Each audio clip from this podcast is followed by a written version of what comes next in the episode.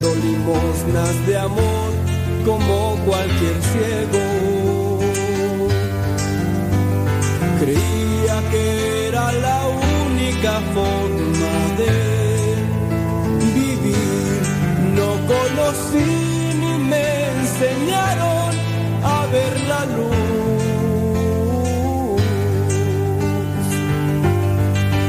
Muchas veces me dejé conducir por otros sin saber que eran ciegos como yo.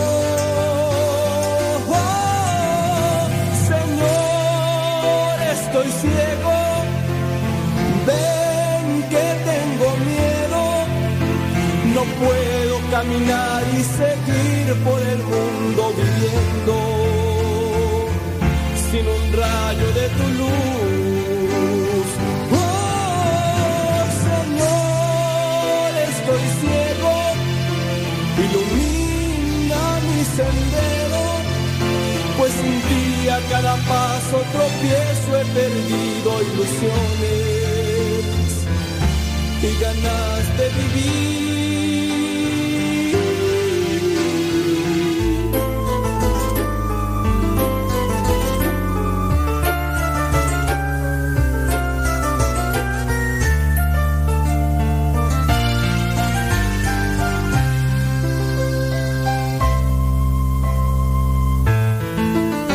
Caído hasta el fondo por mi culpa, a causa de mis sentidos imperfectos, y las heridas de mi alma aumentaban cada día.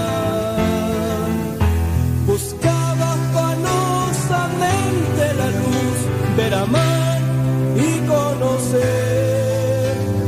Cuando creía haberlo conseguido, la desilusión regresaba a mi ser, dejándome completamente solo, viviendo en mi oscuridad. Señor, estoy ciego, ven que tengo miedo, no puedo caminar y seguir por el mundo viviendo sin un rayo de tu luz. Oh, Señor, estoy ciego, ilumina mi sendero, pues sin ti a cada paso tropiezo, he perdido ilusiones y ganas de vivir. Señor, te doy gracias, he visto la luz. Ayúdame, Señor Jesús. Ayúdame. Voy. Ayúdame, Señor. Los hijos de Dios, nuevamente en el mic. Yes. Ayúdame, Señor. Tú que eres la luz de mi vida, el faro que me guía por esta oscuridad.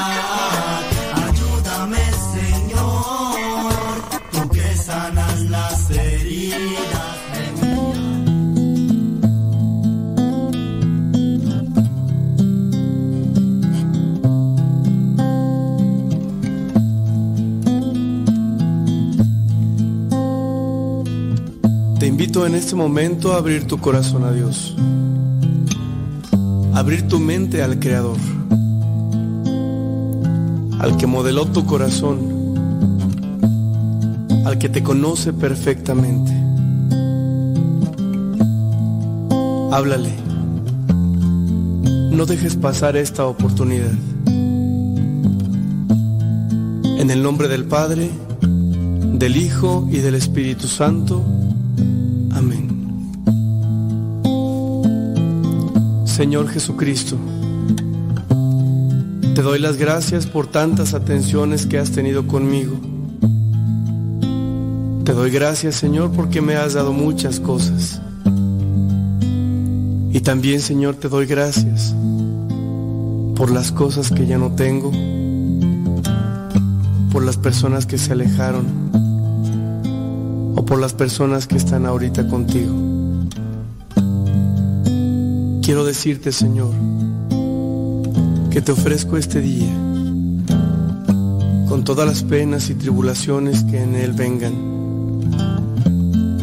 Y quiero pedirte al mismo tiempo la fuerza de tu espíritu. No me abandones, no me dejes solo en este camino. Sé que me haces falta y por eso te invoco en este momento. He llegado a descubrir que si tú estás conmigo, nada me falta. En mi vida, Señor, solo tú bastas.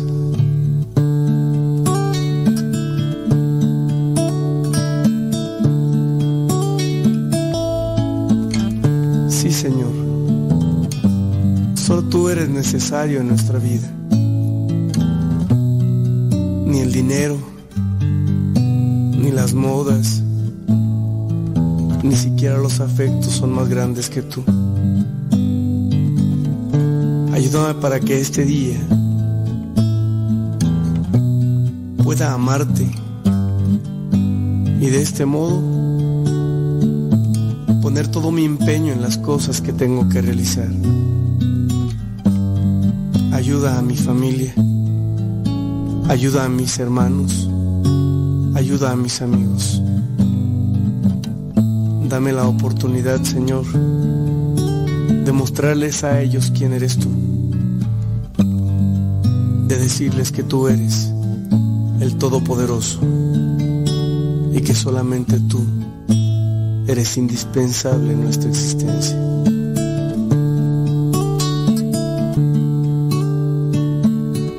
Te invito, hermano, a que dispongas tu vida y tu corazón a esta experiencia de amor.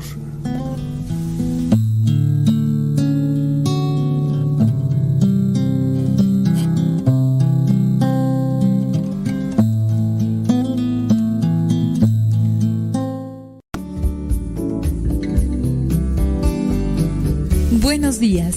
Iniciamos nuestra jornada poniéndonos en manos de nuestro Creador.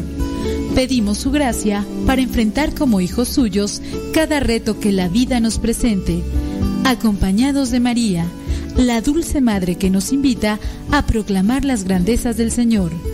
Camina con nosotros en radiocepa.com, emisora católica de los misioneros servidores de la palabra.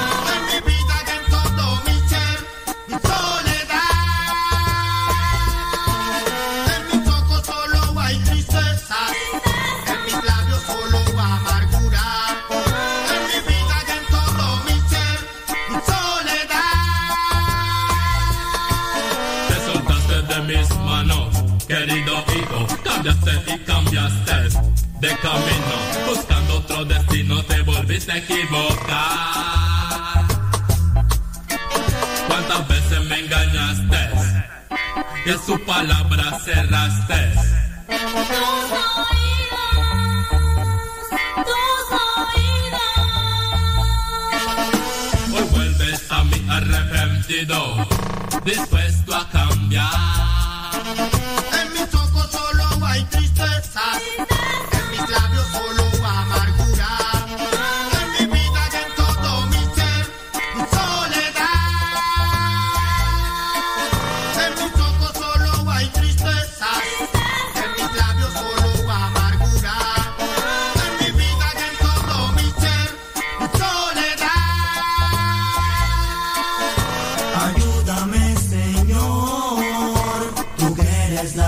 de mi vida, el faro que me guía por esta oscuridad. Ayúdame, Señor, tú que sanas las heridas de mi alma, llenándolas de amor, llenándolas de amor.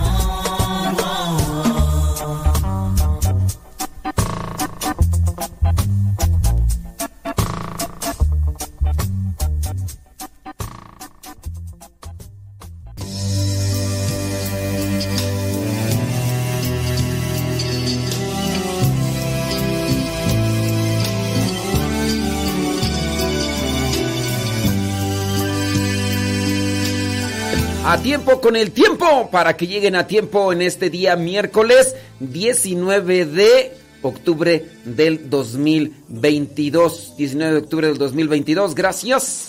Muchas gracias, donde quiera que nos escuche y como quiera que nos escuches. Thank you very much. Oiga, pues son las 6 de la mañana con 5 minutos allá en California. Son las 8 de la mañana con 5 minutos acá en el centro de México. Son las 9 de la mañana con 5 minutos allá en New York, la Florida y otras partes de la Unión Americana. Hoy día 19 de octubre. Vámonos, vámonos. Día Internacional de la Lucha contra el Cáncer de Mama. El cáncer, una, pues no sé si la enfermedad o cómo decirle, pues una situación que afecta la vida de muchas personas, tanto hombres como mujeres, algunos quizá en una situación pequeños, grandes y todo, pero ese cáncer siempre afectando. Pero hoy es Día Internacional de la Lucha contra el Cáncer, en este caso mujeres, hay muchas ya prevenciones, revisiones, todo, se tiene que poner mucha atención. ¿Sabes que hoy también es Día Internacional de las Catedrales? Órale, eso sí no lo sabe. Eso, mira, yo. Fíjate, o sea, estoy revisando este calendario que presenta lo que son estos días internacionales que presentan, o días mundiales a nivel internacional, y está presente lo de las catedrales. Oh my wow. También, ¿qué más tú? Día Mundial de la Dignidad. Dignidad. Bueno, algo que se está perdiendo tanto. Y unos ya no tienen ni dignidad, Dios mío. Y bueno, hay otras cosas más que pues no les voy a mencionar, digo, en este caso pues mejor me quedo nada más con ese Día Internacional de la Lucha contra el Cáncer de Mama, Día Internacional de las Catedrales. Podríamos hablar de las catedrales y podríamos también hablar del cáncer. Ay, ¿eso qué tiene que ver? Eso no tiene nada que ver con la fe. Eso es lo que tú piensas. Eso es lo que tú piensas. Pero déjame decirte que aquí, déjame ver dónde estás, corazón. Mira, 4 santos que interceden por las mujeres que sufren cáncer de mama. ¿No te lo sabías eso? Eso no te lo sabías. Bueno, pues en el Día Mundial de la Lucha contra el Cáncer de Mama, 19 de octubre, 4 santos que son reconocidos por interceder de forma especial por las mujeres que padecen esta enfermedad. La Organización Mundial de la Salud conmemora esta fecha para contribuir a la prevención del cáncer de mama, que es considerado el tipo de cáncer más usual y la causa más común de muerte por cáncer en las mujeres en América y el mundo. En la Iglesia Católica hay santos reconocidos por interceder por la curación de enfermedades, por ejemplo, San Juan de Dios, Santa Hildegarda de Bingen, interceden por los que sufren depresión, y Santa Liduvina es patrona de los enfermos crónicos. A continuación, necesitamos presentar 4 santos que interceden de forma especial por las mujeres que sufren del cáncer de mama. Si tienes conocimiento de alguien que sufre de esta situación de cáncer de mama, bueno, Santa Águeda es la santa patrona de los que sufren enfermedades de la glándula mamaria y las mujeres enfermas de cáncer de mama. Santa Águeda, cuya fiesta se celebra el 5 de febrero, procedía de Catania, Sicilia, en Italia. Tenía una extraordinaria belleza, dicen que estaba muy, pero muy guapa. Y consagró su vida y pureza a Dios. Según cuenta la historia, fue torturada por rechazar las propuestas amorosas de un fulano. Y como parte de su martirio, le cortaron sus pechos con pinzas de ardiente acero. En el mundo existen iglesias en su honor y también asociaciones y fundaciones contra el cáncer de mama que llevan de hecho su nombre. Sus devotos que se dedican a tratar y prevenir el cáncer de mama son conocidos como los soldados de Santa Águeda. Todos aquellos hombres que están ahí buscando, mujeres y hombres que están buscando pues la prevención, hacia lo que es esta enfermedad, la curación y todo eso, pues bueno, se les llama soldados de Santa Águeda. Dice, sí, ok, muy bien. Entonces, pedir a Santa Águeda ante una situación de esa. Si es que ya se conoce, si es que tú ya conoces a alguien que está pasando por esta situación, puedes decir, bueno, vamos a encomendarnos a Santa Águeda. ¿Qué haces? Voy a presentar esta pregunta. ¿Qué haces tú por las personas que sufren de estas enfermedades? ¿Qué haces? ¿Haces oración? ¿Tratas de darles palabras de ánimo? Ciertamente con la oración, con las palabras de ánimo, en algunas ocasiones las enfermedades no se van. Para decir que, bueno, voy a hacer oración para que la enfermedad se vaya. Pero teniendo presente que hay situaciones y hay condiciones, el cuerpo se desgasta, una realidad, estamos de paso en este mundo, somos peregrinos en este mundo solamente, estamos de paso, no es para quedarnos siempre. No tendríamos que, en cierta forma, resguardar y buscar mantener el cuerpo como si fuera lo principal. Lo principal es el alma. Sí, hay que tener su cuidado en el organismo, en la salud y en todas las cuestiones que nos ayudan a mantener bien en este mundo, pero que no sea nuestro enfoque total el querer resguardar el cuerpo, sino principalmente el alma.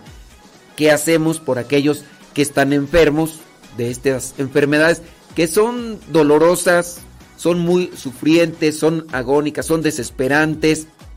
¿Hacemos oración por ellos? ¿De qué manera nos comportamos ante su presencia? Creo que también muchos de ellos dicen, no sientan lástima por mí. A veces, sin darnos cuenta, nosotros también nos comportamos de esa manera, haciéndolos sentir a ellos tristes y a veces de una manera que no es la correcta. ¿De qué manera te comportas ante una persona que está sufriendo de cáncer? La pregunta del día de hoy.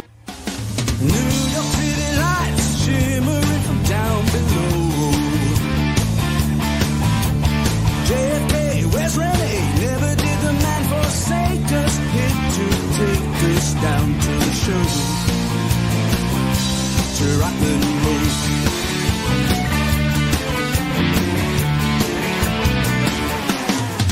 Landed in O'Hare, time to rock in this city.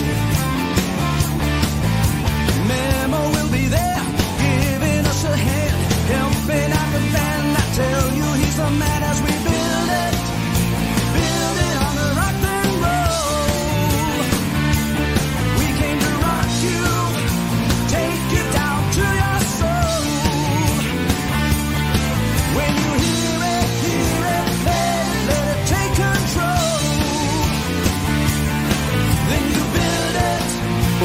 Oigan, mándenos un mensaje a través del Telegram.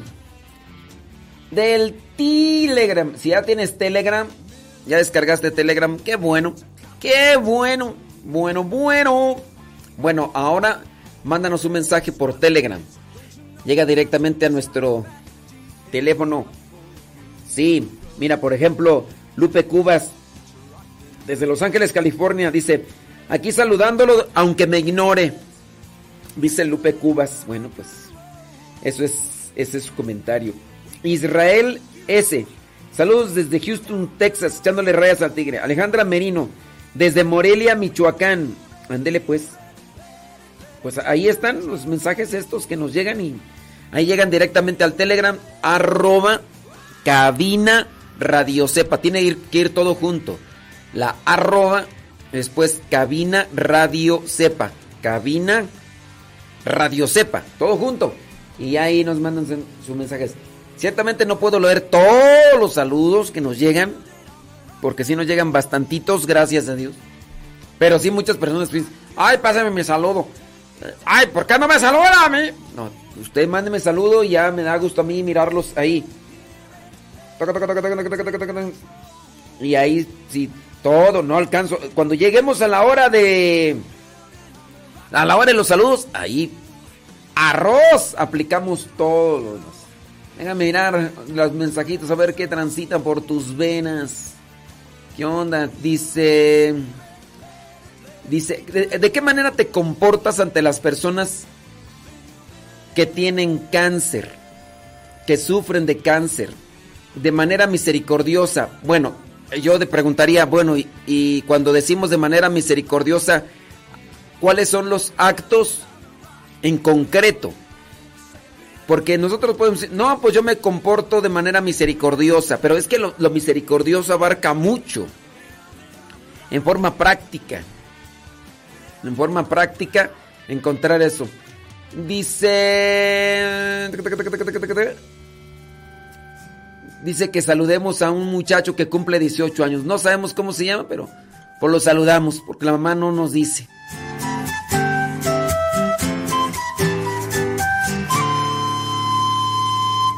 De María aprendí a vivir la plenitud de amar.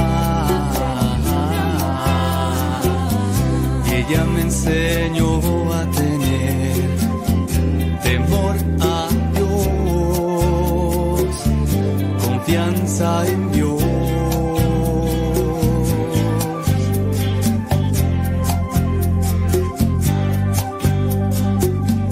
Por la noche al despertar, ella siempre estaba junto a mí y me solía decir y repetir: no te olvides de amar al prójimo, no te olvides de amar al prójimo, no te olvides de amar al prójimo, pues lo puede necesitar. Madre nuestra que en medio de la noche dice al mundo: vientos huracanados, es a tiempo con el tiempo para que lleguen a tiempo. Son 16 minutos después de la hora, 16 minutos después de la hora. ¿De qué manera se comportan ustedes ante una persona que está sufriendo del cáncer? Sí, acá una persona dice misericordiosamente, sí, pero es que decir, no, pues hay que ser misericordiosos. A ver, no seamos tan ambiguos. Es decir, no seamos tan... es que hay que amar. Bueno, ¿y cómo? Se puede amar de diferentes maneras a diferentes personas. ¿Cómo? Ahí dejamos la pregunta. Estamos leyendo lo que... porque hoy es Día Internacional de que tú... Día Internacional de la Lucha contra el Cáncer de Mama. Y estoy leyendo lo que son algunos de los santos que pueden interceder. Que pueden interceder por las personas que están sufriendo de esto. Para que no me digan que no tiene nada que ver esto con lo de... no. Bueno, ya mirábamos con lo de Santa Águeda. Un santo, varón, San Ezequiel Moreno, el santo patrono de los enfermos de cáncer, y los milagros que dieron paso a su beatificación y canonización fueron la curación de 2 enfermos con cáncer terminal. Una de ellas fue una mujer con cáncer de mama, por eso es otro de los intercesores. San Ezequiel Moreno, cuya fiesta se celebra el 19 de agosto, fue fraile agustino recoleto que nació a mediados del siglo XIX, que sirvió por muchos años como misionero en Colombia, donde se le detectó cáncer. El santo murió a los 58 años en España a causa de la enfermedad. Fue canonizado por San Juan Pablo II en el año 1992, luego de comprobarse su intercesión en la curación milagrosa de la colombiana María de Jesús Ñáñez, una mujer que tras ser operada por un tumor en la pierna derecha hizo metástasis en el pecho izquierdo. El metástasis es cuando el cáncer se empieza a propagar y a propagar. Bueno, dice, ella se encomendó al entonces beato y se curó milagrosamente, se curó milagrosamente, entonces por eso se puede buscar la intercesión de este beato. Acuérdense de él, San Ezequiel Moreno. Bueno, una santa, Santa María de la Providencia. La santa nació en Francia, fue bautizada con el nombre de Eugenie Smith. Se hizo religiosa bajo el nombre de María de la Providencia y fundó la congregación Sociedad de las Auxiliadoras de las Almas del Purgatorio, que busca salvar las benditas almas a través de las obras de misericordia espirituales y corporales. Santa María de la Providencia, cuya fiesta se celebra el 6 de marzo, fue detectada con cáncer de mama a los 45 años y al poco tiempo falleció. Si bien se desconoce que haya intercedido en casos de curación de esta enfermedad, puede ser un gran ejemplo para las mujeres que padecen y, por supuesto, una intercesora a la cual acudir. Quiero remarcar en este punto, para hacer una disertación o una reflexión: no es busco a Dios o busco a un santo para mantener más mi cuerpo saludable o mantenerme más en este mundo. No veamos la enfermedad como algo negativo o malo a los ojos de Dios. En la antigüedad, si se miraban, por ejemplo, las mujeres que no podían tener hijos, se miraba como olvidadas de Dios. E incluso algunas decían que tenían un cierto tipo de maldición. Es decir, no, el tener un hijo es una bendición, ¿no? Y por eso les dicen, no, pues mira mis bendiciones, ¿no? Los chukis ahí, los gremlins que tienen ahí sus bendiciones. En la antigüedad y también incluso en la Sagrada Escritura, el que una mujer no pudiera tener, pues era como no bendecida por Dios. Y si no era bendecida por Dios, no era bien vista por Dios. Bueno, en el caso también de las enfermedades, todo eso sí, es no ser vistos por Dios. Nosotros no debemos de tener esa concepción de que si estamos enfermos, estamos padeciendo un mal o un distanciamiento de Dios. Las enfermedades pueden ser de purificación e incluso de reconciliación familiar. Yo creo que algunos de ustedes saben que a raíz de la enfermedad de uno de sus familiares se dio más cercanía y al mismo tiempo más conocimiento y más unidad en la familia. Algunos casos, otros no tanto, donde la ambición, la avaricia por las cosas materiales que estaba dejando el moribundo, hicieron ahí que se metiera entre ceja y ceja y ya no se vieron como hermanos o ya no se vieron incluso como parte de la familia. Pero en muchos casos sí, una enfermedad puede ser también un signo de bendición en medio del dolor. Te ayudó para que se acercaran tus hijos. Siempre yo remarco esa escena porque pues me tocó a mí vivirla así de cerca, donde una señora pues ya estaba desesperada por los dolores y me decía, padre, yo ya le pido a Dios que me lleve, yo ya no aguanto esta enfermedad, fíjese que es desesperante y que no sé qué. Dije, bueno, vamos a ver el lado positivo. Dice, pues ¿cuál lado positivo? Pues si no ve cómo me está afectando y mire, yo hágame una oración ya para que Dios me lleve y todo. Le dijo, yo le voy a hacer la oración y le voy a decir a Dios que se manifieste, que Dios ya decida como Él quiera. Yo le voy a decir, Dios, manifiéstate en esta persona que te está invocando. Yo no estoy diciendo que se la lleve, yo estoy diciendo que se manifieste. Si se manifiesta para su corazón, qué bueno. Y si no, pues, como sea.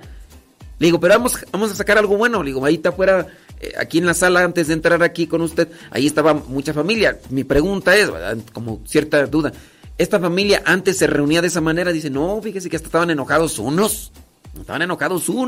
Y y no se podían ver, y ahora hasta están rezando el rosario, ahí rezando por mí. Digo, mire, bendito sea Dios. Antes yo le diría, aguántese un poquito más a ver si se acercan otros que por ahí andan medios desbalagados. Digo, no necesariamente hay que mirar como una maldición o como un distanciamiento o rechazo de Dios una enfermedad.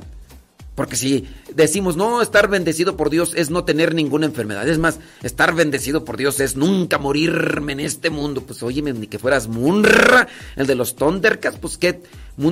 Oye, el mismo Señor Jesucristo tuvo que pasar por esa etapa de la vida como es la muerte. nacer, morir, son etapas de la vida por las cuales vamos a tener que pasar irremediablemente, no vamos a estar aquí por una eternidad y bendito sea Dios, imagínate, pues si nuestro organismo no aguanta, se desgasta, pues ni que fuéramos así como que reemplazables, ya me quito este cascarón y me pongo otro, pues nomás no se puede hacer eso. Hay gente que cree en ese tipo de cosas, pero eso obviamente no son una realidad, pero tratar también de mirar las cosas buenas de las enfermedades. Y en este caso, ¿por qué pedir el auxilio de Dios o por qué pedir la intercesión de los santos que pueden hacer oración por nosotros sin dejar nosotros de hacer oración? Nosotros hay que hacer oración. Ahora que si ustedes son de los que, ay, yo no voy a acudir a los santos, vaya pues directamente con Dios. Pero ¿para qué nos sirven las oraciones? Para mantenernos firmes y abrazar la cruz, no renegar, no estar ahí rechinando los dientes, sino más bien aprovechar todo esto que podemos tener, con lo cual nos podemos purificar, podemos pedir perdón y también podemos hacer que la familia o que nuestros cercanos se acerquen más o se unan más. Hay muchas cosas buenas que podrían hacer, obtenerse a través de las enfermedades, pero sí, con la ayuda de Dios podemos cargar mejor esa cruz que muchas veces puede ser dolorosa. Por eso es que estamos presentando lo que son los testimonios de los santos. Santa María Cecilia Guerín. La santa es la esposa de San Luis Martín, quienes son los padres de Santa Teresita de Lisieux, que acabamos de celebrar hace poquito. Y el primer matrimonio católico declarado santo, cuya fiesta se celebra el 12 de julio, Santa María Cecilia Guerín, nació en el año 1831. Y como tengo que hacer una pausa, bueno, regresando de la pausa, vamos a leer un poquito más sobre esta santa y qué tiene que ver con la lucha contra el cáncer de mama en este día 19 de octubre.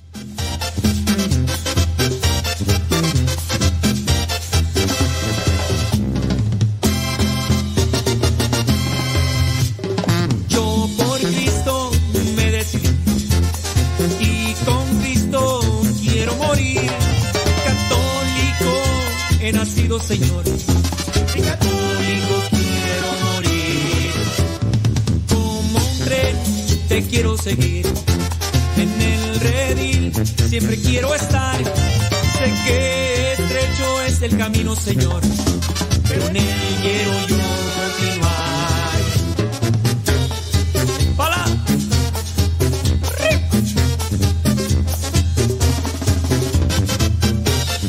Católicos en acción.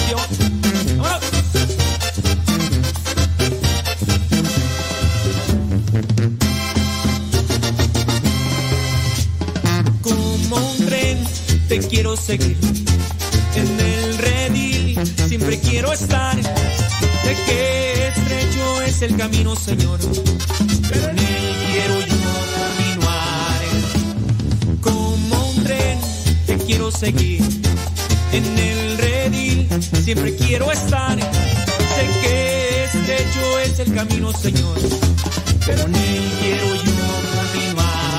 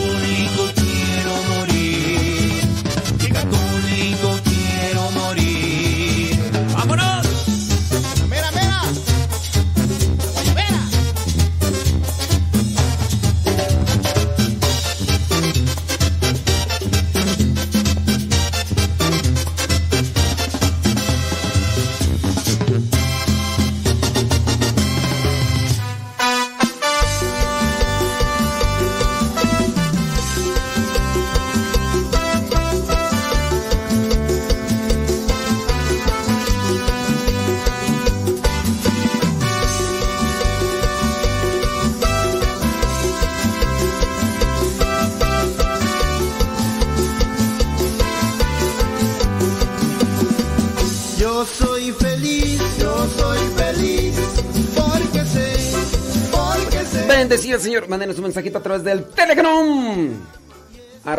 @cabina radiocepa. Dice, ojalá me pueda contestar esta pregunta. Es un juicio temerario ¿Qué es un juicio temerario? No sé. Que alguien me ama, que ese es Jesús, como al agua al pato, guau, guau, guau, supe, supe, supe, supe, guau, guau, guau, supe, supe, supe, supe, guau, guau, guau, guau, guau, guau, guau, guau, guau, guau, guau, supe, supe, supe, supe, guau, guau, guau, supe, supe, supe, supe, guau, guau, guau, guau, guau, guau, guau, guau. Y otra vez, para todos ustedes, con amor, perrendito y nada más.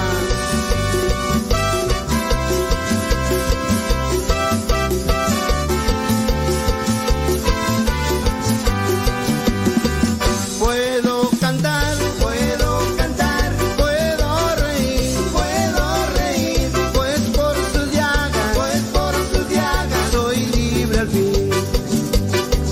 Puedo cantar, puedo reír, pues por sus llagas, soy libre al fin. Como al agua al pato, guau, guau, guau, supe, supe, supe, supe, guau, guau, guau, supe, supe, supe, supe, guau, guau, guau, guau, guau, guau, guau, guau. Otra vez. Santo no es aquel que nunca ha pecado, sino aquel que se levantó de sus miserias. Vamos a escuchar el segmento, el santoral de hoy, y aprendamos de aquellos hombres algunas enseñanzas para poder mantenernos en el camino que nos lleve al encuentro con Cristo, es decir, en el camino de la santidad.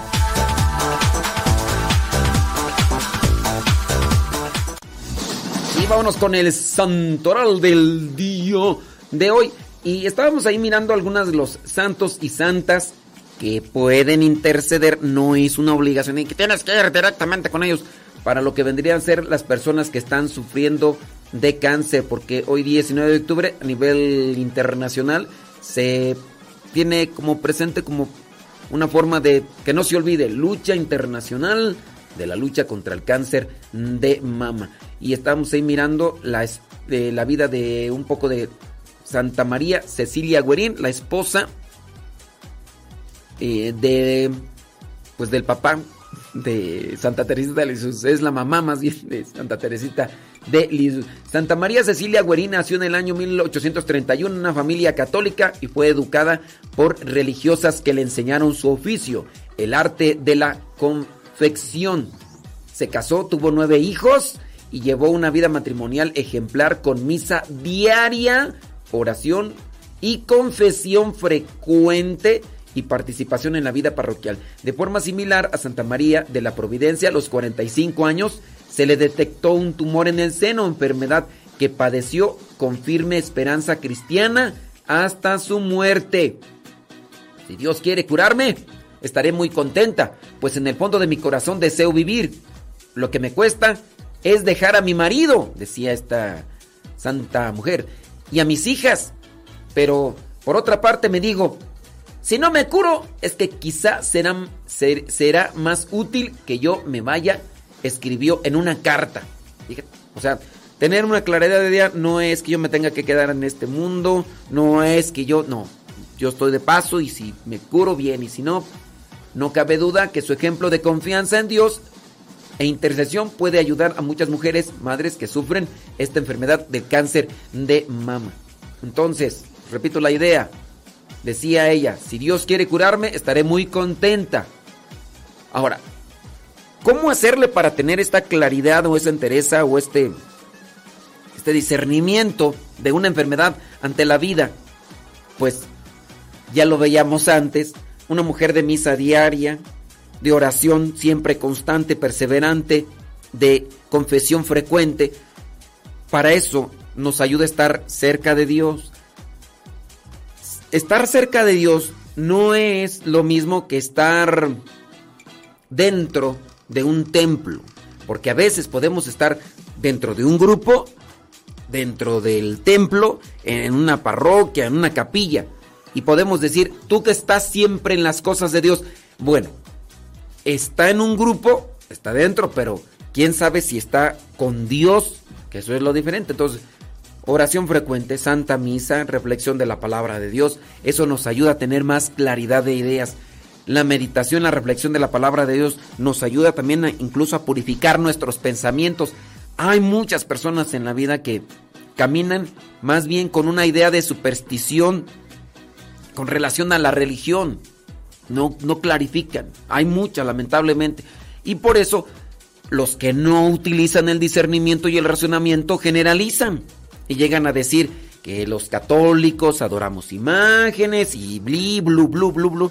Yo digo, ay, Dios mío santo, ¿por qué nos metes a todos en un costal? No porque fulano, sutano, mangano anden con unas ideas retorcidas, desfiguradas, con poca información, con poco conocimiento. No quiere decir que todos somos así. Ese es también un mal razonamiento que se está haciendo de las personas. Pero en fin. Bueno, ya terminamos. Son 4 santos que podrían interceder por las personas que tienen cáncer general o cáncer de mama. Vámonos ahora sí al santoral del día de hoy. Prima. Qué pasiones, prima. Ya llegó mi prima. Hoy la iglesia tiene presente a San Pedro de Alcántara. También la iglesia tiene presente a Santa Frideswide, abadesa. ¿Qué es una abadesa? Pues una que está al frente de una abadía. Una religiosa que está al frente de más religiosas, más monjitas. También la iglesia tiene presente a Santa Laura de Córdoba. Ella es mártir. También la iglesia tiene presente a San Felipe Howard, mártir. También la iglesia tiene presente a los mártires de Canadá. Son muchísimos, así que no los vamos a mencionar todos. Y por último, la iglesia tiene presente a San Pablo de la Cruz. San Pablo de la Cruz. Él es el fundador de los pasionistas. Sí, de los pasionistas. Comunidades religiosas con un carisma diferente a otras comunidades, pero que también están para ayudar y servir y para guiar y orientar a las personas hacia el encuentro de Dios. No sé, los franciscanos, los agustinos, los carmelitas, los pasionistas, los legionarios de Cristo, los servidores de la palabra.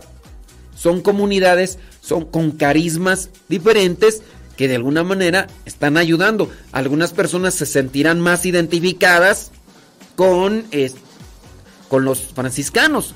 Otras se podrán sentir más identificadas con los dominicos. Otras se podrán más... Y esa es la gran variedad y la gran familia de la iglesia que nos podemos ayudar. No hay que decir, no, los de acá son mejores, los de allá son mejores. No, es la gran variedad para que cada quien vaya encontrando lo que podría ser como más cercano a su corazón. Bueno, cada 19 de octubre la iglesia celebra a San Pablo de la Cruz. Nació en el año 1694 y murió en el año 1775. Él fue un sacerdote místico italiano quien invitaba a obrar de manera que todos vean que llevas no solo en lo interior, sino también en lo exterior, la imagen de Cristo crucificado. Modelo de toda dulzura y mansedumbre. San Pablo entendía que la pasión de Cristo en la cruz es el don más maravilloso del amor de Dios, la fuerza que puede transformar al hombre y al mundo entero. Entonces, el don más maravilloso del amor de Dios es el que puede transformar. El amor de Dios es el que puede transformar al hombre y al mundo entero. Si empezamos a transformarnos nosotros, se podrán transformar también nuestras familias y nuestra sociedad. Nosotros buscamos ahora para estar bien las cámaras de vigilancia, como si con eso se fuera a erradicar el mal, ¿no? Colocamos en las ventanas y en las puertas diferentes estructuras metálicas para resguardarnos del mal, como si eso fuera a erradicar el mal. Y ya hacen presencia por aquí de policías, por allá. No se erradica así el mal. El mal, la violencia, la persecución, la pobreza, se puede ir erradicando en la medida en que nosotros nos dejemos transformar por el amor de Dios.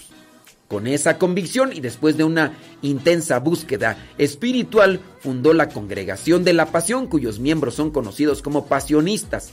De ese tronco brotó la rama religiosa femenina y después la seglar, las que integran un conjunto de familia pasionista. Entiendan también que en este caso, dentro de las comunidades, tanto de los franciscanos, tanto también de los legionarios, de los pasionistas, de los dominicos o de los servidores de la palabra, hay un grupo de familia que está consagrada a tiempo completo. Pero también hay otro grupo, en estos casos seglares o laicos, que desde su circunstancia familiar, con su esposa, con sus hijos, en sus ambientes laborales, pero con ciertos momentos dedicados a lo que vendría a ser esta forma de nutrirse o cultivarse en el carisma, también están siendo brazos fuertes dentro de la iglesia. Son laicos, pero con un carisma y que están ayudando a la construcción del reino de Dios. Eso ténganlo presente por si algún día usted quisiera decir, oye, pues yo quisiera ser misionero, trate de buscar los grupos y el carisma con el cual se siente identificado, intégrese a ellos, échele muchas ganas y desde sus ambientes familiares, laborales, pueden hacer mucho bien a favor de la sociedad, porque eso es lo que tenemos que buscar. Me cambio yo, me convierto yo, y en la medida en que me cambio yo y me convierto yo, pues voy a ayudar a muchos, porque yo voy a ayudar a los demás en la medida de lo que tengo dentro. Si yo cambio y me lleno de Dios, me lleno de luz, me lleno de alegría, me lleno de paz, pues es lo que voy a dar. Pero en cambio ando lleno de orgullo, ando lleno de soberbia, ando lleno de egoísmo, de envidia, pues eso es lo que también voy a dar con mis palabras y con mis acciones.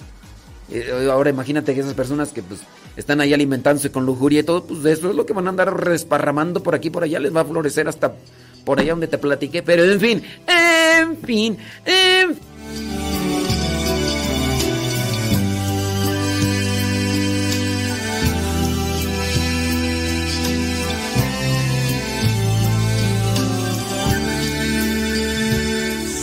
No sé cómo, ni cuándo, ni en qué. Señoras y señores, gracias. Déjame ver si me mandaron preguntas ahí por el Telegram. Saludos, dice aquí. Vamos a echarle algo a la tripa. Escuchándole en familia, dice Melquiades, está con la nieta. Saludos, Melquiades, allá en Santa Bárbara, Querétaro. Gracias. Uriel Ortiz, saludos, dice desde Tlazala de Favela, Estado de México. Dice que es Uriel, sí. Dice, y quiero saludar, dice que su esposa Aurorita, que seguramente nos está escuchando. Pues ojalá. Uriel le manda ahí, ¿en qué anda? Dice que anda atrás del volante, pero ¿en qué carro? Porque hay troqueros, hay de todo, ¿verdad? Hay de todo. Dice Bárbara Gutiérrez, saludos.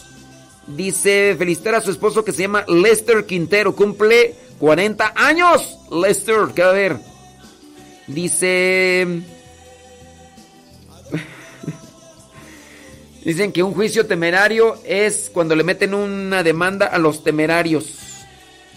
Saludos a la señora Gaby Ordaz. Ándele pues.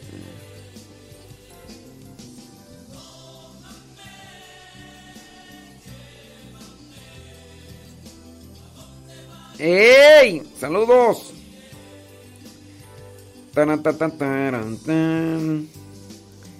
Déjame ver por acá. Y entonces el tío Chuma allá en Paramount, California. Cecilia Ramírez en... ¿Dónde estoy? En Prairie, Texas. Él nos está mandando sus mensajes.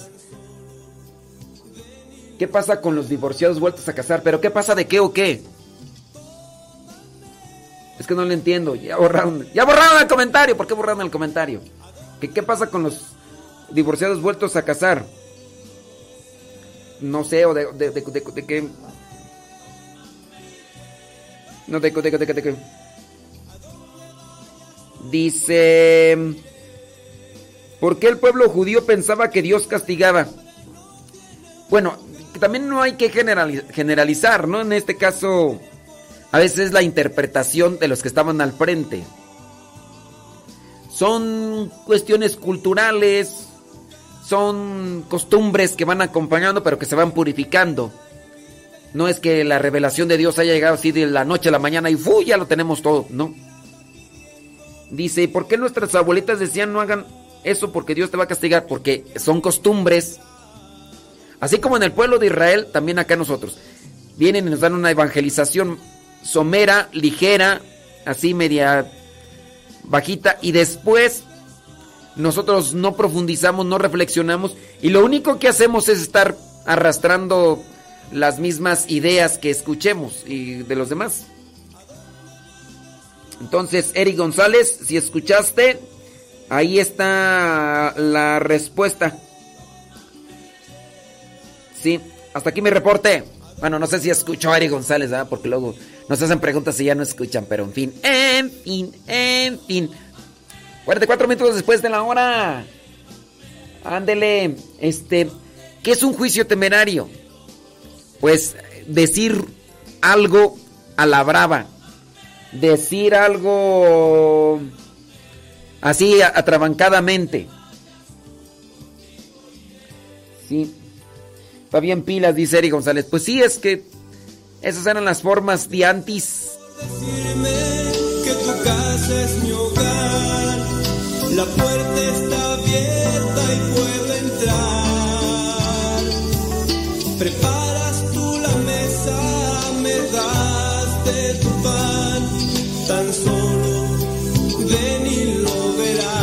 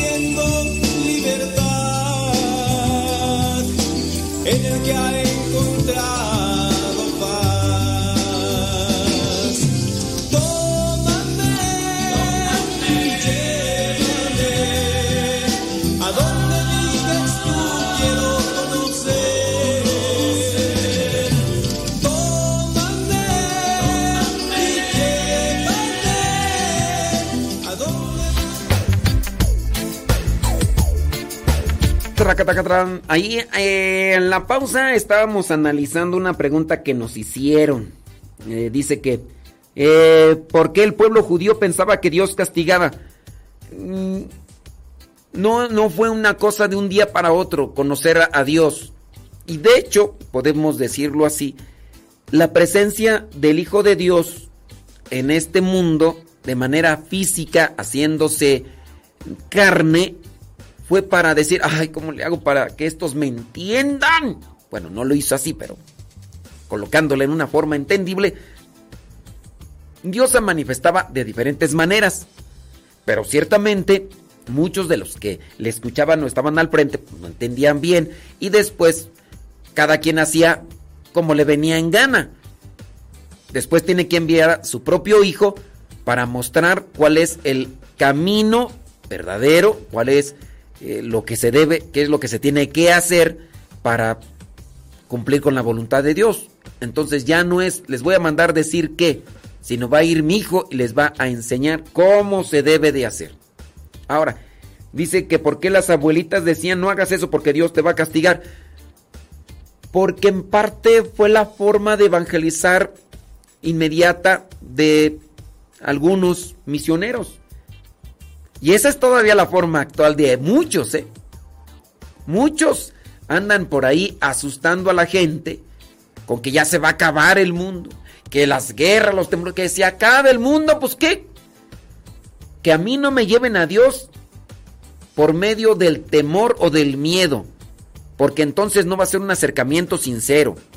Hay algunos grupos no cristianos que se dedican a estar asuste y asuste que ya está cerca el día, que no sé qué, que no sé cuánto, y que ya se va a acabar. Que se acabe o qué.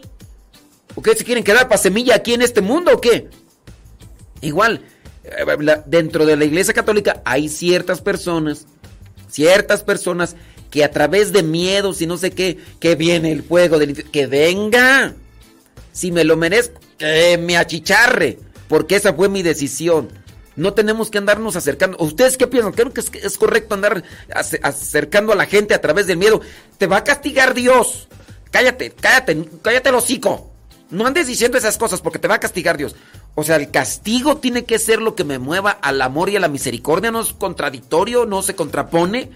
¿Por qué tener que andar allí diciéndole cómo vamos a sufrir en el infierno?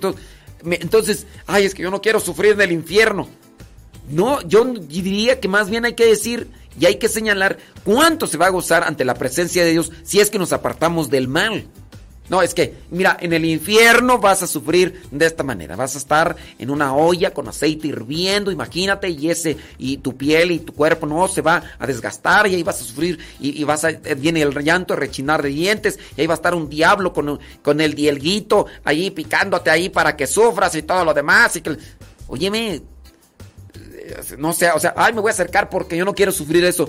No, háblame del amor de Cristo, háblame de su misericordia, para que eso me lleve incluso, no solamente esté ahí todo tembloroso, hasta con un infarto ahí del miedo, sino que yo corro donde voy a ser feliz. Claro, apartándome del mal, vas a ser merecedor de esa misericordia, de esa alegría, de esa dicha, en cuanto te apartes del mal, pecador. Porque también muchos andan ahí proclamando la misericordia de Dios, pero nunca les dicen, ya dejen de andar sus porquerías, sus cochinadas, puercos marranos, sucios, asquerosos. No dicen eso porque, ay, no es que si les digo eso se van a ofender y ya, uy, ¿qué quieres? Y ya después ya no me van a escuchar, que... Oye, pues, ¿qué es eso? Bueno, en fin, ya me estoy yo desviando. Pero sí, esa es una de las formas y de las maneras como antes se utilizaba. Pienso yo, falta de reflexión, falta de discernimiento. Pues muchos de nuestros familiares no están evangelizados. Y también nosotros no estamos evangelizados, mucho menos catequizados. Sí, a lo mejor tenemos una fe fuerte, pero pues nos hace falta evangelización para tener una idea más clara, pero también nos hace falta evangelización y catequesis para poder ayudar a los demás, porque andar ahí llevando a la gente a Dios por el miedo, por el temor, no, es como por ejemplo querer que se case una persona, es que mira, tienes que casarte acá con esta persona porque si no vas a sufrir mucho, así, entonces esa persona no se va a acercar o casar con la otra persona por amor, sino porque le están metiendo miedo de que va a sufrir mucho por acá, por allá, entonces tiene que casar con este. De hecho, allí ni es válido el matrimonio cuando se hace de esa manera. ¿Se puede decir que se usaba lo que en teología le llaman antropoformismos? Pues fíjate que yo no sé, porque ya se me olvidó. Yo hace muchos años que estudié teología y lo digo sinceramente, tengo una memoria de teflón. Pasé apenas la teología y no me da vergüenza decirlo, digo, pues ya se nota. Entonces yo eso de los antropoformismos no me acuerdo ni qué son.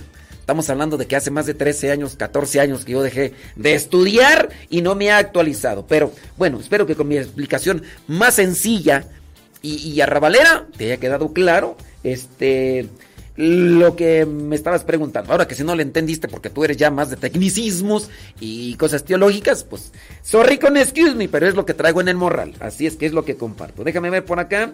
Dice, le pido por oración por mi esposo. Lo vamos a tener ahí presente para que el Señor se manifieste. ¿Ok? Y dice, yo estaba esperando mi consejo. ¿Cuál consejo tú? Yo estaba esperando su consejo, espero pueda leer mi mensaje, dice por acá una persona, Dice, tengo un niño de 11 años y también ya no quiere ir a misa, ni rezar el Santo Rosario. Miren, a veces ustedes pueden tener en cierta modo la culpa. Quieren que los niños y los adolescentes vayan a su mismo paso y a su mismo ritmo. Ahora, no todos los niños y todos los adolescentes son iguales. Hay familias que pueden llevar a sus hijos al mismo ritmo, pero porque también tienen otra visión, tienen otra forma. Ustedes mejor que nadie tienen que conocer a sus chamacos, a ver hasta dónde. A ver, puedo ponerle esta actividad en su vida. Le pongo esta actividad en su vida, yo voy viendo si la soporta o no la soporta. Digo, no en el caso de la misa, sino una cuestión de actividad. Veo que ya se cansó, no, lo dejo. Quiero que vaya al mismo ritmo que yo. Pues óyeme, pues si en parte los adolescentes o los jovencitos ya no quieren acercarse a las cosas de Dios, ustedes estuvieron poniendo más peso del que podían cargar. Ustedes estuvieron exigiéndoles más tiempo del que podían estar. Ahora, ustedes les pusieron cargas sin mecapal. Y si usted me pregunta a mí qué es mecapal, déjeme decirle que el mecapal era algo que se le ponía o se le pone a los animalitos de carga para que no le calen los troncos que le ponen de la leña.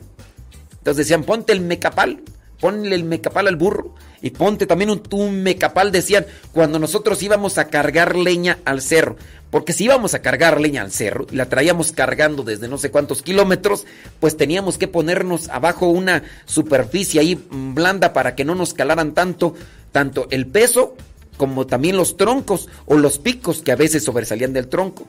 Pues se tiene que buscar, oye, pues algo para que no le cale tanto. Entonces uno tiene que irle midiendo el agua a los camates. Entonces, ¿qué hacer? Conocer mejor al chamaco para saber de qué manera hacerle concientizar, porque eso es lo que tienen que hacer ustedes con sus criaturas. Esa es mi visión, no sé tú, pero yo, esa es mi visión. Si uno hace concientizar a la otra persona reflexiona, razona y toma decisiones. No es imposición. Ayudemos a reflexionar, a tomar disertaciones en la vida a los demás y vas a ver que las cosas serán mejor.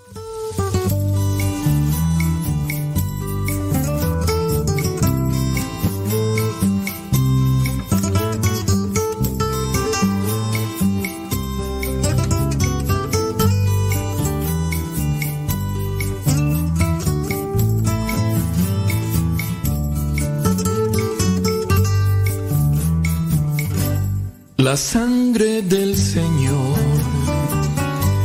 es prueba de su amor, lava mis pecados, sana mis heridas, sangre que derrama su puro corazón,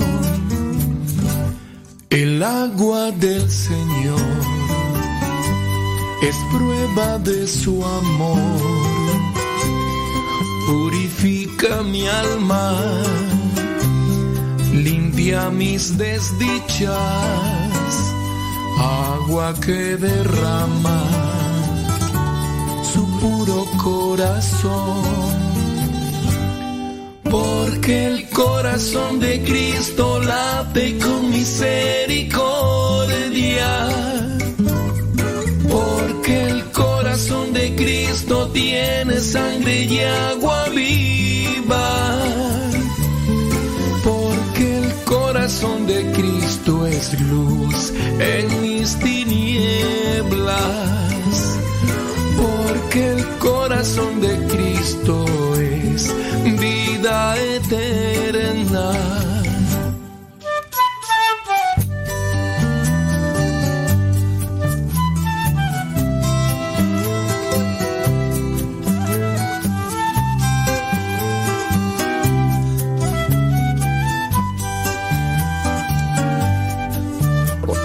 Ya nada más para cerrar el comentario de la persona, porque si no va a decir que no le leí bien su mensaje. Dice, ya no quiere ir a misa ni rezar el Santo Rosario. Cuando más chico le gustaba hasta cantar y querer aprender a tocar la guitarra y el teclado. Pero ahora dice que ya no quiere nada de eso porque dice que es mucha pérdida de tiempo. Es ahí donde, si te está diciendo una razón, es ahí donde debes de trabajar. Y ahí es donde ustedes necesitan luz del Espíritu Santo para saber cómo cambiar el chip, cómo hacer cambiar este pensamiento que se tiene. Dice que porque es mucha pérdida de tiempo, dice, se fue a un viaje con su hermano mayor, dice, y pues regresó mucho peor, bien enojado, nada feliz, que se ve, y yo le pregunto qué le pasa, o no le gusta el viaje, y dice que sí le gustó, pero que no le veo la alegría. Miren, es difícil decirte yo qué tienes que hacer con tu muchacho, porque pues son circunstancias a las cuales ustedes deben de atender desde una raíz. Estas solamente son consecuencias externas. Hay algo que está pasando, no sabemos qué, yo no podría incluso hasta teorizar qué son cosas, pero son cosas profundas. Estos cambios externos en los muchachitos, en los adolescentes, tienen que ver con algo más fuerte, más pesado. Pongan atención por favor ahí en eso, papás, porque si antes le gustaba algo y de repente te dice ya no, porque es mucha pérdida de tiempo, algo le pasó. Algo le pasó. Ustedes necesitarían entrar más en relación con él para tener confianza y que él pueda decirles qué es lo que le pasó o qué le está pasando, por qué tiene ese tipo de pensamiento o de sentimiento.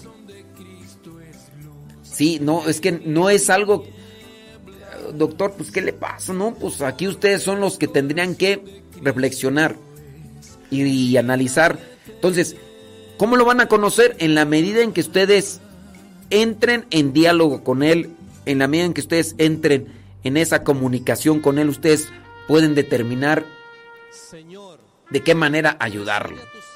Yo sé que esta información, ay, eso no me sirve de nada.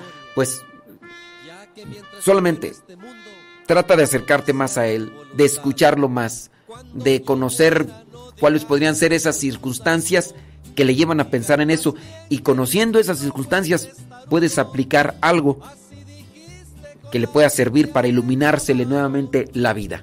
Pero acércate más. No se queden mudos. Nació en Italia en 1938 y a sus 30 pisó suelo mexicano. En los 70 fundó Apóstoles de la Palabra. Y en 2018 su carrera ha terminado. Padre Flaviano, ama tú y amo a la iglesia, amo a los pobres y a la palabra de Dios. Que cada amigo, cada apóstol continúe con el carisma que el Padre nos enseñó.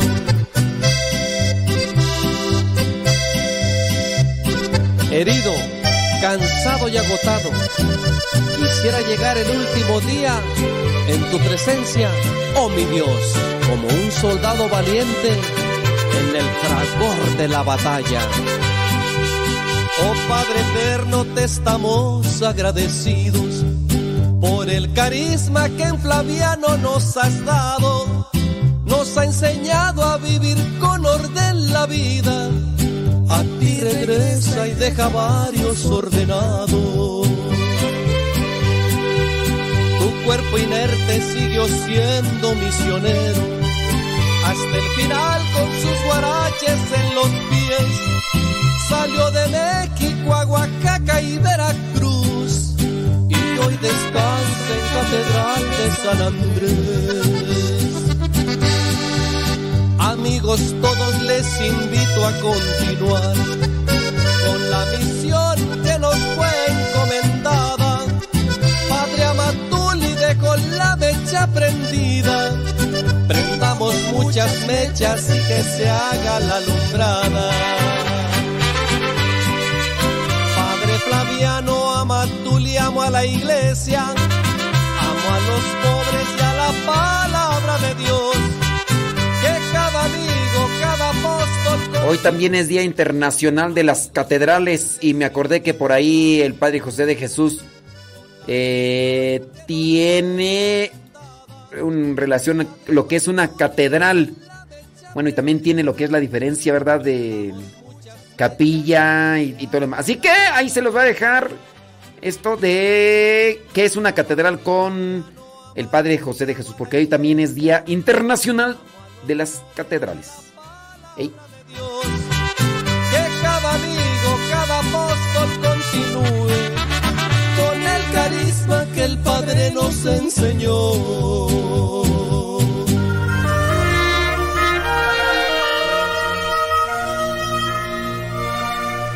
Y recibo la pregunta de Alberto Ochoa, a quien saludo y agradezco que escuche esta transmisión. Él dice: Padre, ya me quedó muy claro lo que es una parroquia, porque lo explicó.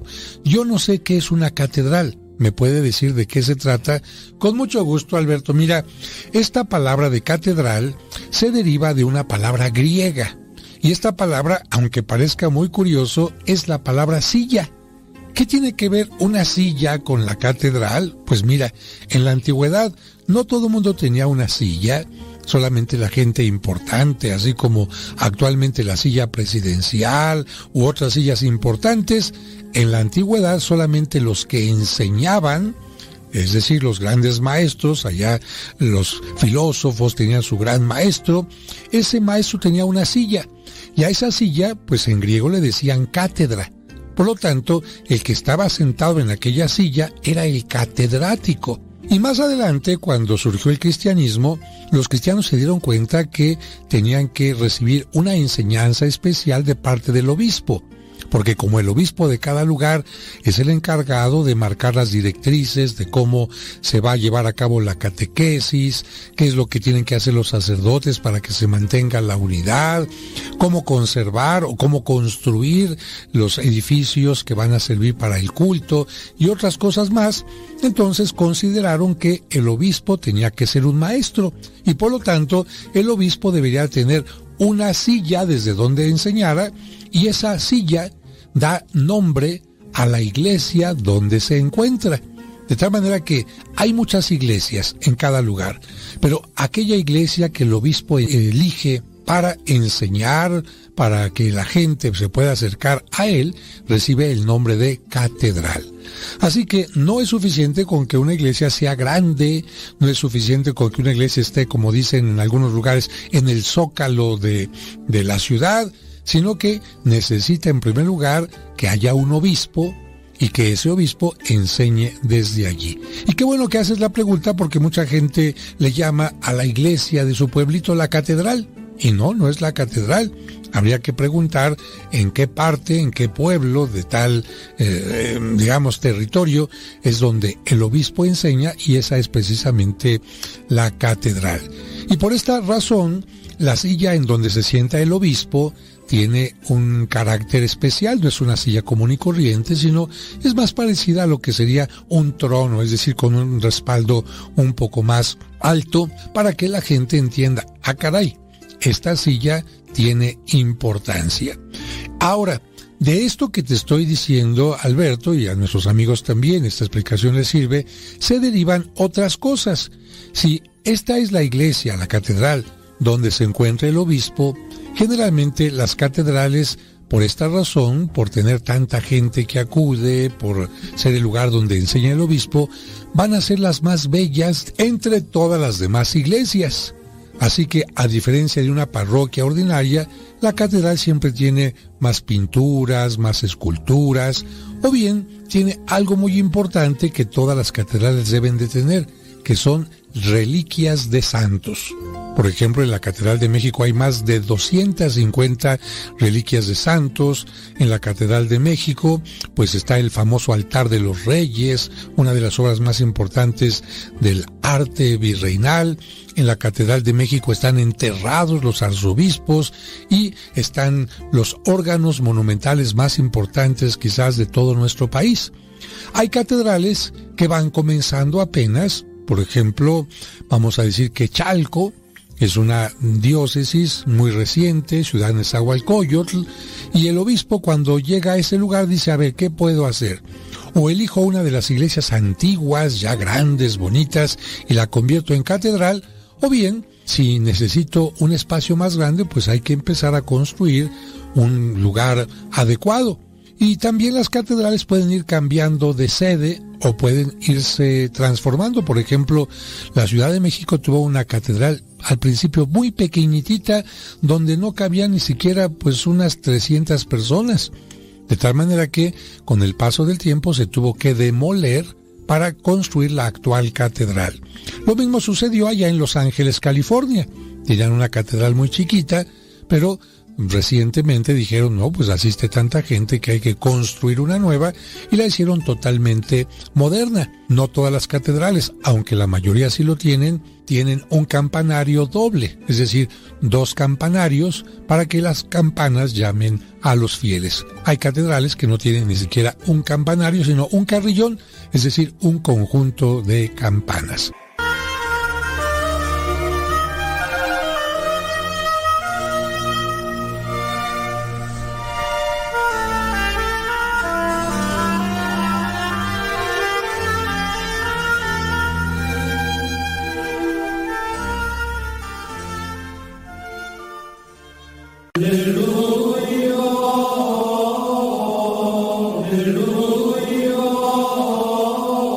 El 19 de octubre se celebra a San Pablo de la Cruz. Él nació en Génova, Italia, y fundó la comunidad de los Padres Pasionistas y la de las Hermanas Pasionistas, comunidades dedicadas a amar y hacer amar la pasión de Jesucristo. El obispo le dio como uniforme, fíjese, un hábito, una sotana negra con un corazón blanco y la cruz sobre el pecho. Desde entonces utilizó siempre este hábito y murió el 18 de octubre de 1775 a la edad de 80 años.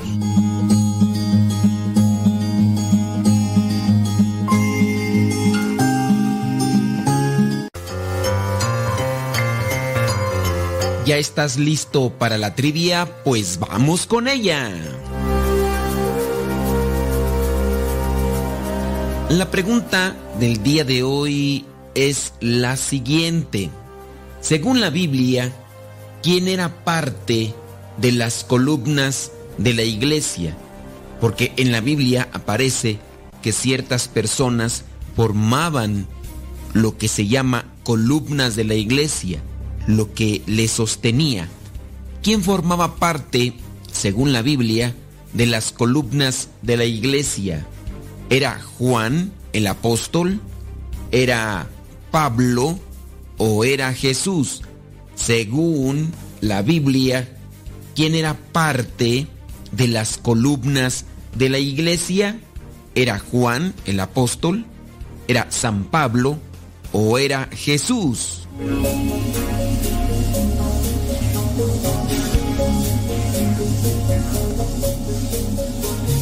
Si tu respuesta fue que quien formaba parte de las columnas de la iglesia era Pablo, déjame decirte que no, te equivocaste. Tenemos que referirnos al texto bíblico. En el texto bíblico refiere que un grupo de personas formaban lo que eran llamadas las columnas de la iglesia que Cristo fundó y que muchos dicen que Jesucristo no vino a fundar, pero ahí en la Biblia aparece y no se puede negar esto. Menciona a tres personas que formaban parte de estas columnas de la iglesia. No era Pablo, a lo mejor de inmediato te fuiste con el nombre de Jesús. Jesús no forma parte de las columnas de la iglesia y lo voy a explicar ahorita por qué. Pero si tú dijiste que quien formaba parte de las columnas de la iglesia era Juan el apóstol, entonces has acertado. Mira, es sencillo. Vayamos a lo que es la carta a los Gálatas, capítulo 2, versículo 9. Gálatas capítulo 2, versículo 9, donde dice: Santiago, Cefas, es decir, Pedro, y Juan eran tenidos como columnas de la iglesia. Eran tenidos como columnas de la iglesia Santiago, Cefas y Juan. Te acordarás que en el momento de la transfiguración, Jesús escogió a tres de sus discípulos. También eran Santiago, Pedro y Juan, y fueron los únicos que pudieron estar en ese momento tan importante en el que Moisés y Elías se aparecen al lado de Jesús. Ahora, en esta carta a los Gálatas encontramos el testimonio de Pablo.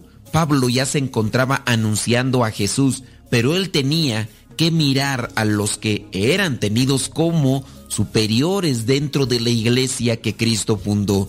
Tú eres Pedro, y sobre esta piedra edificaré mi iglesia. La iglesia debe tener una estructura, debe tener una jerarquía, debe tener a alguien quien esté al frente coordinando y al mismo tiempo que sean las columnas que vienen a dar el soporte. Sí, la piedra angular sin duda es Cristo, pero debe de haber alguien quien dirija, quien coordine, quien pueda dar consejo. En la carta a los Gálatas encontramos en el versículo 2 cuando dice: fui porque Dios me había mostrado que tenía que ir, y allí expuse ante la comunidad el evangelio que anuncio a los no judíos. Esto, dice, sucedió 14 años después, cuando fue a Jerusalén con Bernabé, y dice que también se llevó a Tito. Expuso ante la comunidad Pablo lo que anunciaba de parte de Jesús, y lo explicó también, dice el versículo 2, capítulo 2 de Gálatas, que eso lo explicó en privado ante aquellos que eran reconocidos como de mayor autoridad, para dejar en claro de lo que él estaba haciendo y que su trabajo no era un trabajo inútil. Y ya en el versículo 9 menciona: Santiago, Cefas o Pedro y Juan eran tenidos como columnas de la iglesia. Reconocieron que Dios me había concedido el privilegio, y para confirmar que nos aceptaban, en este caso a Pablo, Bernabé y a Tito, dice que para confirmar que los aceptaban, les dieron la mano a él y a Bernabé, y estuvieron de acuerdo en que ellos fueran a trabajar entre los no judíos, mientras que ellos trabajarían entre los judíos. Pablo tuvo que buscar la aprobación de estos que eran llamados las columnas de la iglesia. Ciertamente, por ser columnas no quiere decir que no se equivocan o que no tenían cierto tipo de desacuerdos. Incluso más adelante, Pablo tendrá que ir con Pedro y tendrá que llamarle la atención por cierta actitud que no es conveniente. Hablando de la iglesia, hablando de una fábrica, de una empresa, se necesita una estructura, se necesitan normas, se necesita disciplina para que pueda seguir caminando. Se necesita el consejo, se necesita la opinión, se necesita el liderazgo. No se puede mantener la iglesia si no existe una estructura como tal. La misma Biblia llegó a aparecer como tal, el Nuevo Testamento, hasta el año 300 y fracción. Antes de eso ya existían los santos padres con sus escritos, ya tenían tradiciones orales que se transmitían entre los sucesores de los apóstoles. Pero a pesar de todo esto, hay muchas personas que quieren un rechazo, quieren vivir en la anarquía. Pareciera ser que tienen cierto tipo de alergia hacia lo que es la autoridad, hacia lo que es una estructura que viene a regir y a ayudar para el mejor funcionamiento espiritual de la iglesia. Este tipo de personas no quieren relacionarse con la estructura, no quieren relacionarse con la iglesia como tal, y dicen: creo en Dios, pero a mi manera. Y déjenme decirle que es muy complicado querer caminar en cuestiones de fe con ese estilo, con ese formato. En fin, por cuestiones de tiempo ya no hablamos más de esto, solamente dejarles que la misma Biblia reconoce a 3 personas que son llamadas columnas de la iglesia, que Pablo tuvo que ir con ellos y que también se reunirán en el momento en el que tienen que discutir sobre la circuncisión y otros aspectos más, como por ejemplo los animales impuros y otras cosas. La iglesia ahora se reúne también con los obispos, los cardenales, el Papa, para hablar de temas importantes. Recuerda, si quieres analizar un poquito más de esto, está en Gálatas capítulo 2, versículo 2. Jesucristo es la piedra angular. Pedro será la piedra visible de la iglesia de Cristo en este mundo, pero están lo que son estas columnas que ayudan para que la iglesia se mantenga en pie.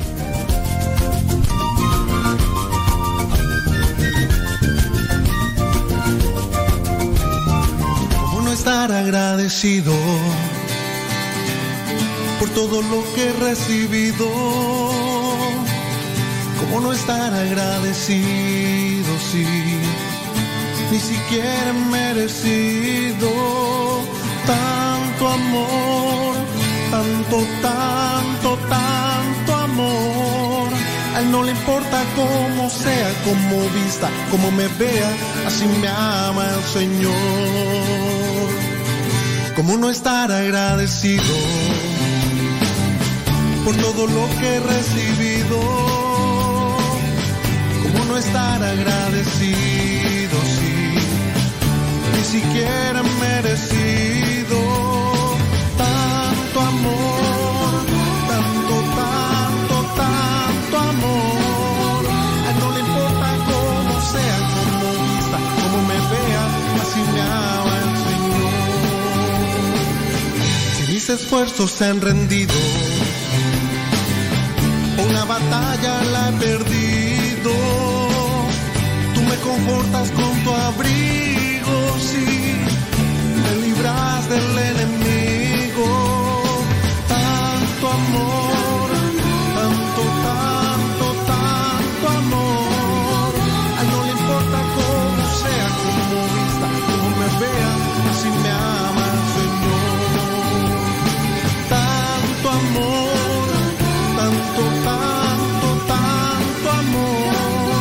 a él no le importa cómo sea, cómo vista, cómo me vea, así me ama el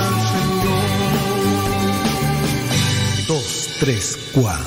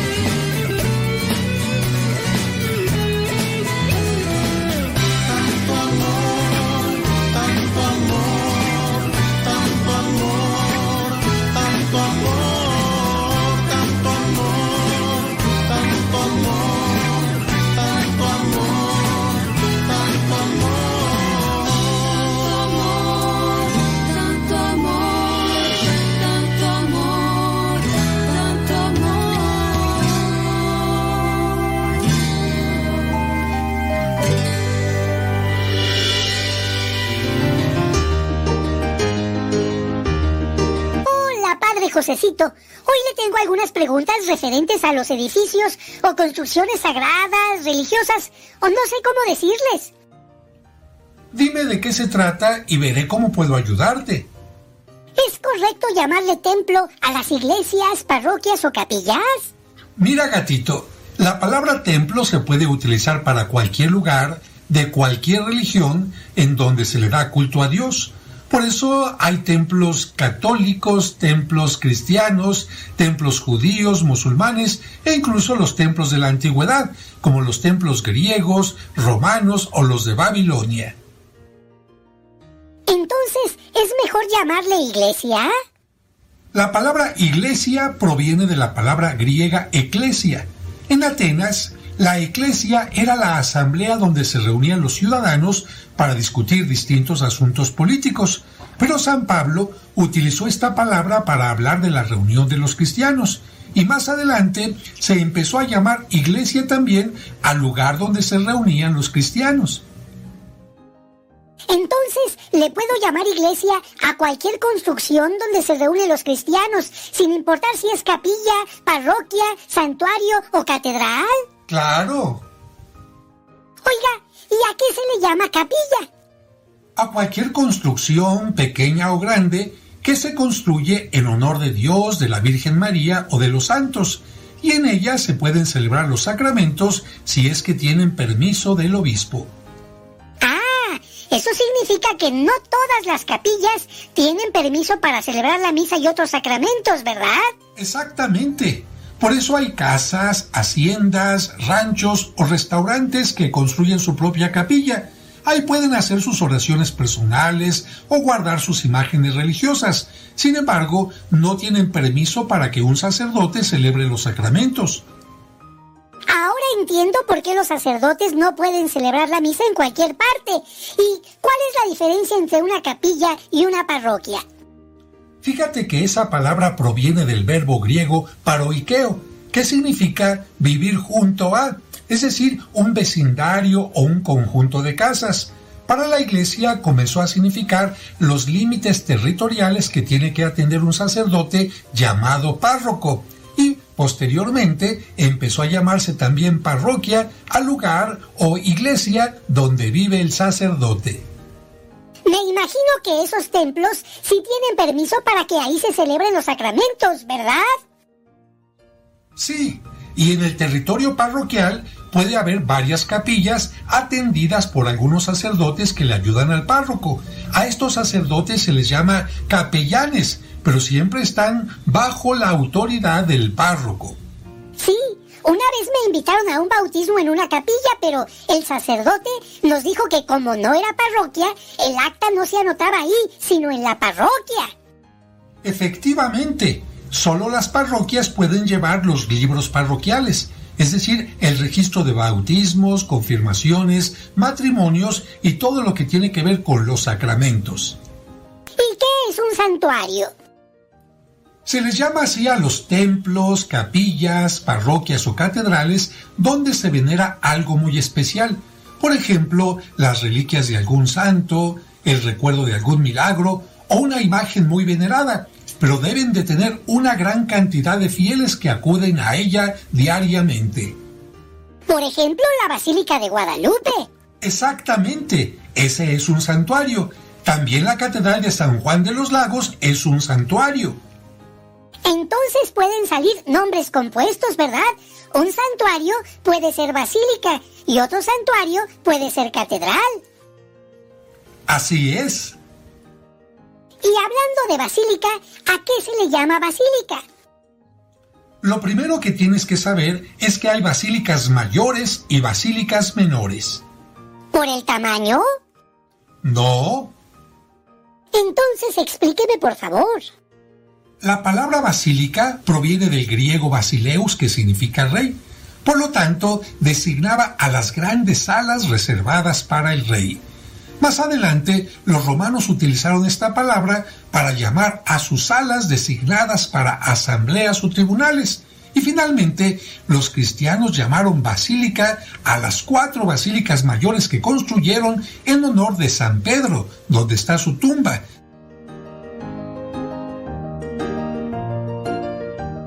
De San Pablo, donde también está su tumba. La de Santa María la Mayor, la iglesia más importante dedicada a la Virgen María. Y la de San Juan de Letrán, que es la Catedral del Papa.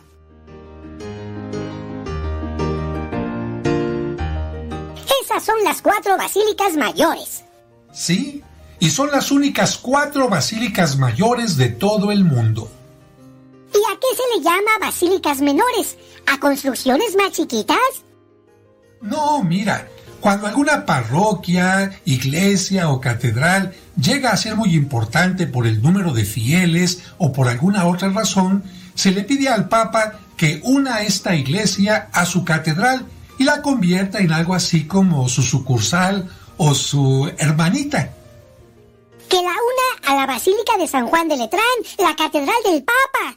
Sí, y si el Papa acepta, esa iglesia, templo o catedral recibe el nombre de basílica. Por eso aquí en México hay varias basílicas. Además de la Basílica de Guadalupe, tenemos la Basílica de Zapopan en Guadalajara, o la de Nuestra Señora del Roble en Monterrey, o la de los Remedios en el Estado de México. Y en esos lugares se reciben bendiciones especiales. Pues sí que estoy aprendiendo muchas cosas. Ahora ya solo me falta preguntar qué es una catedral. Ese nombre proviene de la palabra latina cátedra, que significa silla. ¿Y qué tiene que ver una silla con una iglesia importante? No lo entiendo. Es que no se trataba de cualquier silla, sino la silla de personas importantes que guiaban o enseñaban, como la de maestros o filósofos. Por eso a ellos les llamaban catedráticos, porque tenían su cátedra.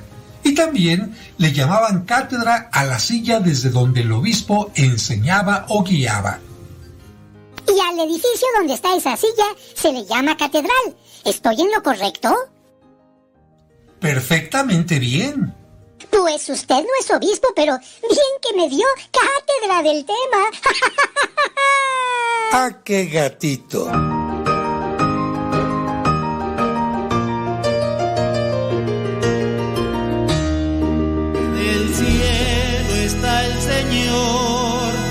Aleluya,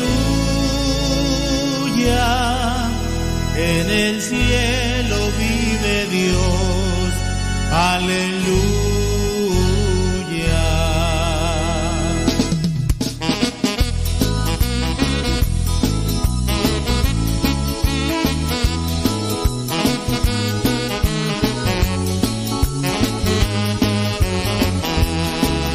el cielo está el Señor, aleluya.